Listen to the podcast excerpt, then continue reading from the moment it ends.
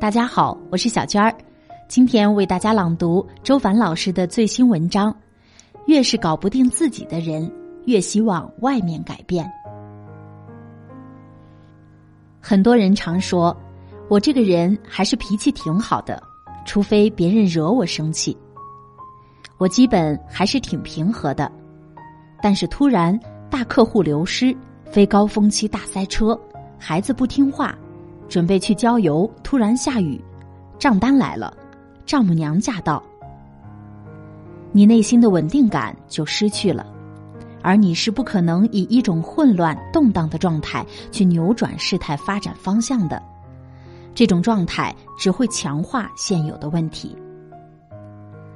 所以，那些越渴望生活稳定、害怕改变的人，内心是缺乏安全感和力量感的。当你想要升级你的生活，你必定要开始一些冒险，你需要进入一些全新的场景，做一些过去没有做过的事情，接触一些全新的人，把你的生活打开，那些新的可能性才有机会进来。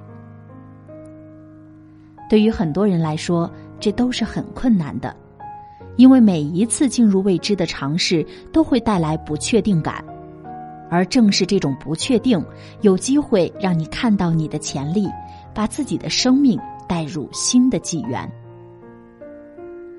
这种不确定感，也是一些内心不稳定的人极力避免的，因为太没有安全感，所以非常害怕改变，所以害怕改变会让能量更为萎缩，内心越无力，就越渴望环境能够稳定，进而觉得。需要不断的控制，以确保这种稳定。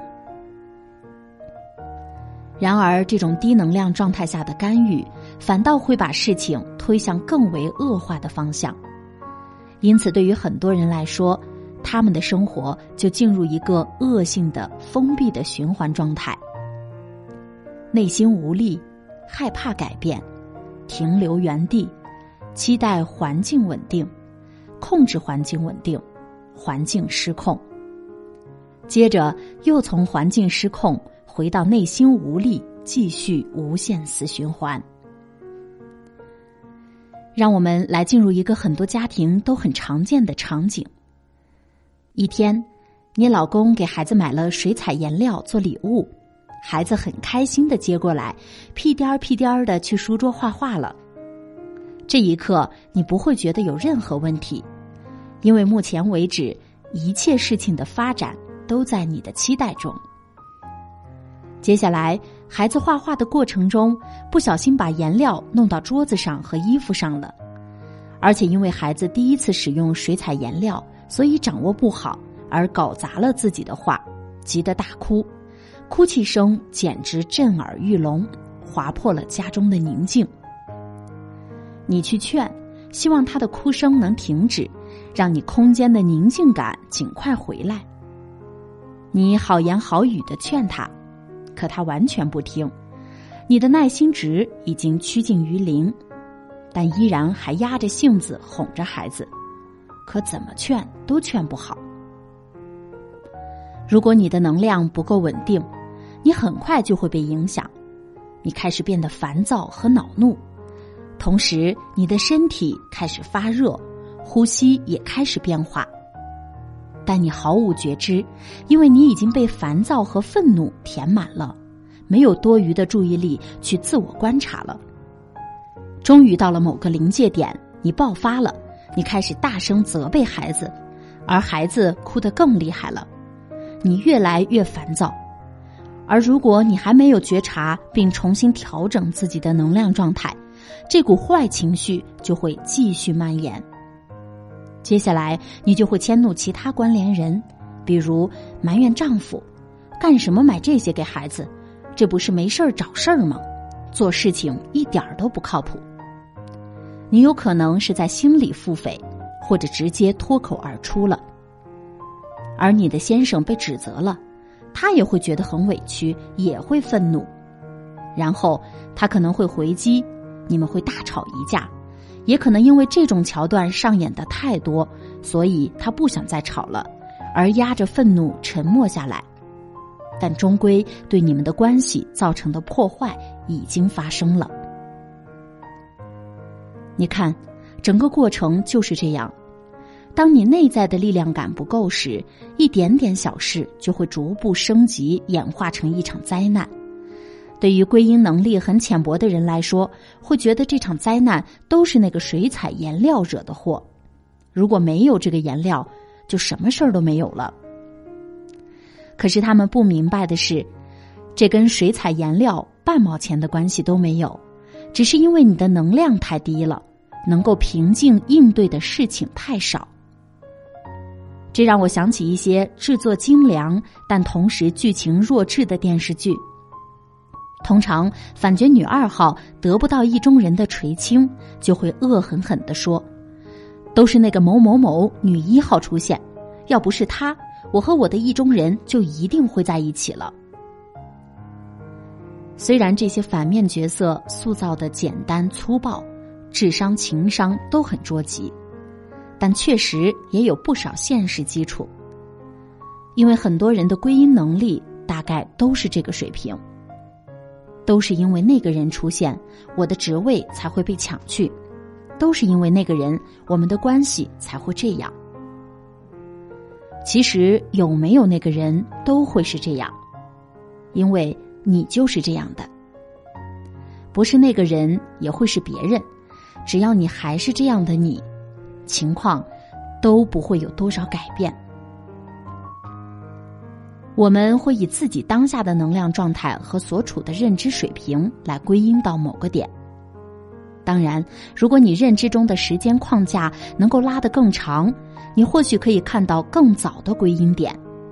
例如，因为早年孩子是给婆婆带的，所以孩子有很多的情绪表达障碍的形成。这个时候，你的恼怒对象可能不是丈夫，而是婆婆了。当然，这个过程你还可能顺便自我攻击一下，都怪我自己，当时做错了事儿，那时不该把孩子交给婆婆带的，现在孩子有这么多问题。刚上大学的时候，有一次放假回家了，一天和妈妈一起出门买东西。回家时，我们全身上下摸了个遍，都找不到钥匙。虽然很不情愿，但只好被迫接受了这个现实。我们俩都忘记了带钥匙。现在我们进不了门而我爸那时出差，也没办法回来救我们。没办法，只好打电话叫锁匠过来开锁。那时没有智能手机，更没有微信，所以我没什么事儿可做。唯一可以做的就是听着我妈的一阵阵数落。妈妈没好气的一直在说：“要你把钥匙带着，总不记得，你这是把家当旅馆，一点责任心都没有。”我很不爽，不停的辩解，甚至反击。我越解释，我妈越生气，说的更厉害。我说：“这又不是我的错。”妈妈说：“那是谁的错呢？难道是我的错吗？”我说：“为什么一定要有个人有错呢？”妈妈说：“没错的话，我们在外面站这么久，还要花冤枉钱找人开锁，这不是错是什么？”那个时候我智慧不够，还理不清这其中的缘由，虽然觉得很不对劲儿，但也无法反驳我妈妈。现在才意识到这意味着什么。艾克哈特说：“所有的痛苦都来自于对当下的批判。”当我们力量不够时，就会希望意外不要发生，因为没有足够的力量来面对，所以就会变成对当下发生的事情的抗拒，认为那不应该发生，那么自然就会觉得这是个错误。只要你认为这是个错误，那么你必然需要找到一个对象来承担这个错误，要么就是对内攻击，要么就对外攻击。能量低的时候，就是内在的低能量情绪比较活跃的时候，例如烦躁、焦虑、恼怒、挫败、焦急、愧疚、自责。因为这种内在越不稳定，就会需要外部越稳定，所以会对生活中的环境、事、人有很多要求。这些人事物的发展，只要稍有点偏离内在的期待，这些负面的情绪就会被引发。小到一次塞车，孩子哭泣；大到流失大客户、资金链断裂、婚姻中有人出轨、发生疾病等，是因为内在没有足够的力量能够承载这些期待之外的事情发生，感觉自己简直就是个 loser。为了掩饰这种无力感和挫败感，我们就会为他找个替罪羊，于是你抱怨的对象就出现了。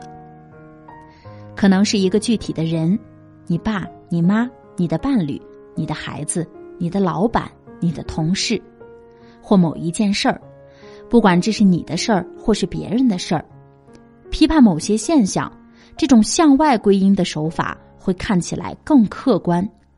所以似乎抱怨的挺合理。例如批判这个国家、政府、教育体制、交通问题、司法制度、经济环境等等，通常男性这么干的比例会更高一些。但抱怨就是抱怨，抗拒就是抗拒，不会因为你找的替罪羊更宏观和抽象，这种抗拒当下和内心不稳定的模式就会消失。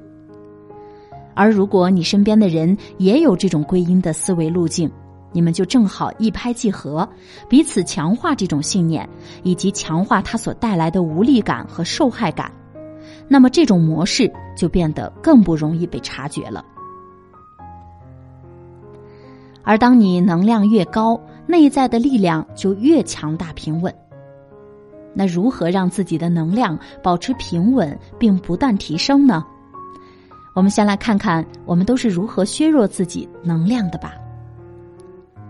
批判是最有效的削弱内在力量的方式，无论这份批判是对自己的或是对他人的，本质上其实并没有区别，因为当你在批判时，相应的感受已经有了。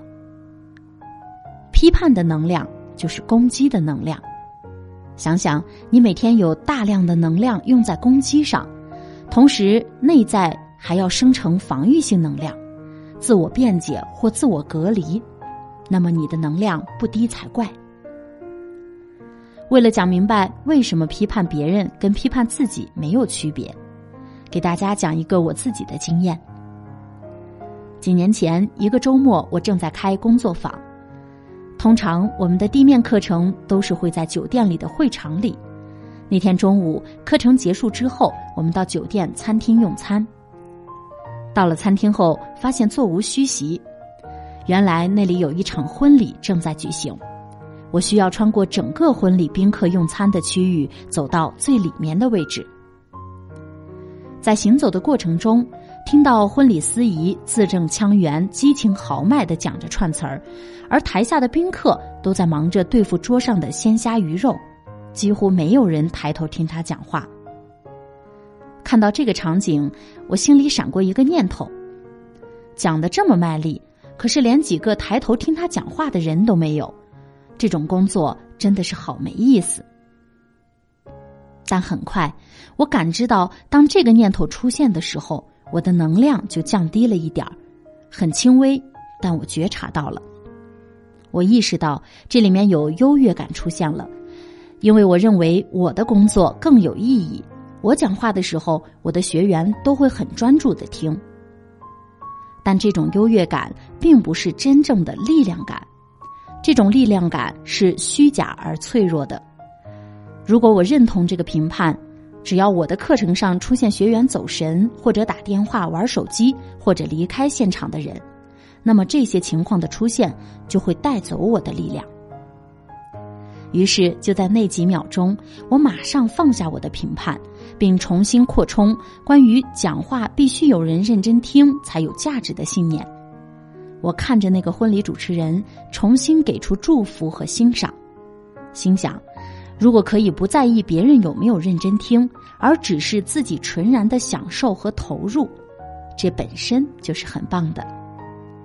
很快，我能感觉到我的能量上升了。这整个过程很快。当我做完内在的转化动作时，我还没有走完那个十几米的过道。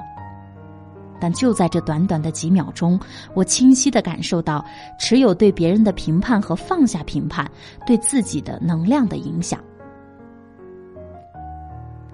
无论是前面孩子画画急哭的故事，还是我和我妈被锁在门外的故事，其实只要放下评判，就会停止对当前正在发生事件的抗拒。那么，在这里教大家一个放下抗拒、给出接纳的句式。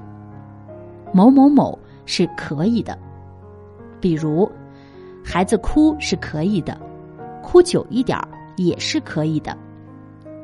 我因为孩子的哭泣而变得烦躁也是可以的。孩子是可以有烦躁情绪的，他也是可以表达自己情绪的。老公做一件想让孩子开心的事情，没有预料到后面的可能性，也是完全可以的。孩子哭他的，我保持自己的开心喜悦也是可以的。有个周末被关在自家门外的体验是可以的。我和我的家人偶尔出门忘记带钥匙是可以的。如果我因为这样的事情而生气也是可以的。同时，我也可以选择不把这种情绪丢到其他人身上。如果你能在事件发生的时候及时觉知自己的情绪，并且能够看到自己对于当下那个事件或人，包括自己的评判，并马上转化信念，放下这个评判，那么你就会发现，你的内心会更加稳定，不容易被一些事件勾出各种情绪。先从小事儿开始练习。不要一开始就不知死活的去挑战那些会引发你强烈情绪的对象，那么你必然会体会到强烈的“臣妾做不到啊”的无力感。接纳是需要有强大的力量感和高能量状态做支撑的。如果碰到实在接纳不了的，先接纳自己的不接纳，给自己一点耐心是非常重要的。在这个过程中，不断的在各种小的情境中练习，让自己觉察的速度和深度都能不断提升，积蓄力量。很快，你就会发现，你内在的力量感就会来到一个新境界。到那时，也许你就有机会去挑战你生命中的那些核心主题了。